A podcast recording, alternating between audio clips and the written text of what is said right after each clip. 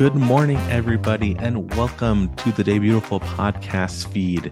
My name is Adam. I am the founder of Debutiful, the website and podcast where you can discover debut authors. If you like what you hear here, check out Debutiful on debutiful.net and on all social media at Debutiful and welcome to yet another First Taste reading series where I invite an author to read five minutes from their work to kickstart your week off with great literature and put you in a really good mood. Today's guest is a journalist and author currently serving as senior digital editor for PBS NewsHour. Previously, he was the founding director of the Black Media Initiative at the Center for Community Media at the Newmark Graduate School of Journalism he is a John S. Knight Journalism Fellow at Stanford University, was the first chief storyteller for the city of Detroit, and a former editor of Black Detroit magazine. His work has appeared in This American Life, The Atlantic, Columbia Journalism Review, and more. His debut novel, Boys Come First, is out now. Please welcome Aaron Foley. Hey, Aaron, how you doing today? Uh, I'm doing well. Um, caffeinated and caffeinated yes. That is yeah. the way to go. I feel um most people I, I do a lot of my podcasts early and I, I remember one author was like oh i don't drink caffeine. I was like what? Like but we're not here to talk about my caffeine habits. We're here to talk about your uh, debut novel boys come first which came out last may. Uh, tell readers a little bit about it. Sure. Um it's about um i wanted to tell the story of of what um, sort of black millennials in Detroit, which is where I'm from, mm-hmm. uh, kind of experiencing, but do it from a queer point of view. So it follows the story of uh, three black gay men, all in their early 30s, and while they're dealing with some of the changes going on in the city of Detroit with uh, gentrification and new things, new shiny things, and what that means for the future of the city, um, and their own, you know, personal fortunes, they've also got like millennial problems, right? Like um, dating and and um, guys that won't text back and um and uh, relationships and jobs and insecurities about um everything or everything around, around them. And uh you know they're these are three best friends. Um they have challenges to their own individual things but also the friendship itself. And so what happens what happens with mm-hmm. that is what the book's about. Yeah, and in, in, addition to writing this novel, previously you had written um let me make sure I get the title right because I love it. Uh How to Live in Detroit Without Being a Jackass, and then the Detroit Neighborhood Guide. So you are from Detroit, all about Detroit. Yeah. Um, I've I've lived there in my entire life up until I moved to I moved to Brooklyn two years ago. Mm-hmm. But um, I'm actually like getting on a plane in two days to go to go back home. uh, but I, I, you know, even living here in New York, I, I can't stay away. But yeah, I love Detroit. I love it. Yeah, uh, I've been to Detroit once, um, just like passing through, visiting friends who were at the University of Michigan. I went to a Tigers baseball game, and um, yeah, and, and, and you talked about like the gentrification and and one of my favorite books, The Turner House, takes place in Detroit. So I, I have a a lot of a lot of like distant love for Detroit. I feel I, I love to see like I know what the city's been going through, and I, I you know I'm hoping that the community rallies around it. Um, anyway, I could talk about cities I love all day. Um, what part of this book will you be reading for us? Um, actually, why not? I'll just go from uh from from uh, chapter one. Cool. All right. Take it away. Okay. I hope I don't get pulled over right here in bitch ass Pennsylvania. Dominic gives some thoughts on himself for what must have been the 40th time, speeding westward through the Keystone State in a rented Kia Soul that could barely maintain the 85 ish miles per hour he'd been doing since he first merged onto I 80 coming out of Manhattan. Although getting pulled over in one of those dreary towns filled with Trump voters in whistle stop diners and letting the officer inevitably white male humiliate, beat, or haul Dominic off to jail, or maybe some combination of all of the above, would fit right in with the total shitstorm of events he'd endured over the last week and a half. Just 11 days ago, Dominic had been enjoying monogamy and gainful employment in New York City. Now, in the darkest hours of this Pennsylvania night, neither existed. He'd had goals before every, everything had fallen apart marriage by 35, a kid one year after that, a vacation home by 40, and his own advertising firm by 45.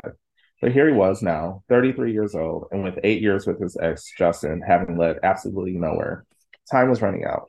Though when you're black, gay, and 30 something, time always feels like it's running out. The 30 something years are critical for gay men like Dominic because they have to have everything figured out by then if they don't want to become a walking stereotype later. While Dominic was getting, busy getting older, everyone else around him just kept getting younger. Whenever he took a lingering look in the mirror, it seemed his hairline had receded another millimeter. Meanwhile, a new crop of boys, all with healthy hair and more elaborate than ever skincare routines, kept rolling off the assembly line faster than ever. Is everyone at the Club 22 now? He thought. They Google how to douche. We had to learn the hard way. Those younger men were forbidden fruit, and they would chase guys like Dominic once he got to a certain age. That age when, if he reached it while he was still single, he would turn into the full blown stereotype. Leering, predatory, old. The last thing Dominic wanted was to be someone's daddy, a 60 something single man with a wrinkled, chitterling dick and a hardball butthole who thinks he's 40 years younger and creeps on everybody and anybody. That's the thing. If black gay men don't have their shit together in their 30s, the job, the apartment with more than one bedroom, and the boyfriend who's about to become a fiance and then a husband, then they're still going to be figuring it all out in their 40s and 50s when the crow's feet start showing. And Dominic certainly did not want to be in the dating pool at 40 when everyone else was 22. He didn't want to be struggling with his career at the same time either. So, as he had worked hard to hold on to Justin, he had also made sure to keep climbing in the advertising world. Before it all fell apart, the two of them were planning to settle down with each other in their peak incomes and leave all the broken and broke 40 somethings behind. Plans gone awry consumed Dominic's thought as he sped through the rest of Pennsylvania and Ohio. He barely had enough gas to make it to his mother's front door in Detroit, but despite his infrequent visits as of late, he still remembered one thing about his hometown do not stop for gas in the middle of the night. The low fuel light gleamed in the dashboard as he pulled into his mother's driveway and he muttered a little prayer of thanks that he made it there without any issues. So after almost 10 hours in the car, intermittently talking to God, his best friend Troy, Siri, and an annoying woman from the collection agency, Dominic knew he would now have to talk to his mother, Tanya Gibson, who was standing in the doorway at 3:38 a.m., wondering why her son had decided to drive all the way from to Detroit from his apartment in Hell's Kitchen on a Thursday.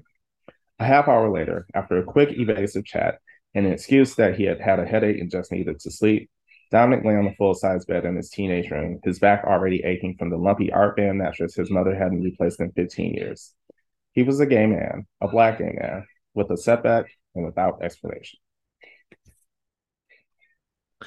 Uh, thank you so much for reading that. I am from bitch ass Pennsylvania and uh, grew up in northern northeastern Pennsylvania, where yeah, you definitely see those Trump signs and those uh, people who yeah. are racist. I'll just say it. Like it's it's wild um to have grown up in that space and and and moved away and like become who i am and then go see family who like say subtle racism things. Um your book is filled with humor or that passage is filled with a lot of humor considering it's talking about very serious things. You seem like a funny person. Do you intentionally inject humor into your writing? Is it part of your writing or does it just come naturally I, I mean, I try to. I mean, there's only so many times you can, you know, talk about serious issues like racism and, mm-hmm. and, and, classism and and all, all, all, these types of things,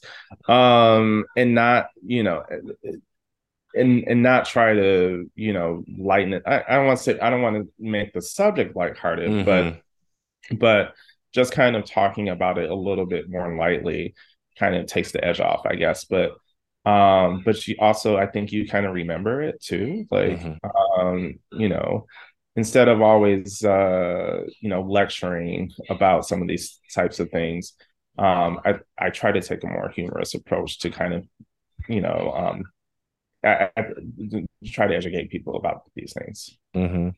And outside of writing fiction, you i already mentioned the nonfiction works or books you've written, How to Live in Detroit Without Being a Jackass, uh, the Detroit Neighborhood Guide. You also freelance for places like This American Life, The Atlantic, and other places. Um, outside of fiction, what are you interested in exploring? What are you? What topics have you been writing about? Have you been thinking a lot about?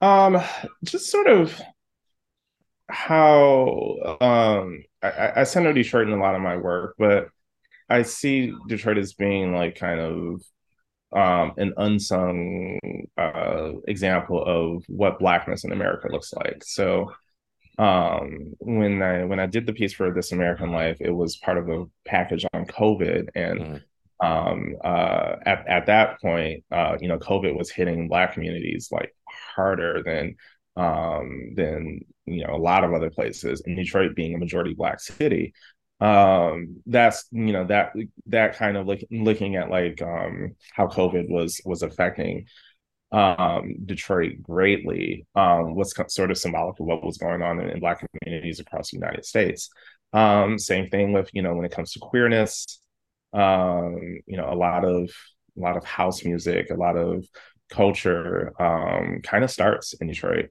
mm-hmm.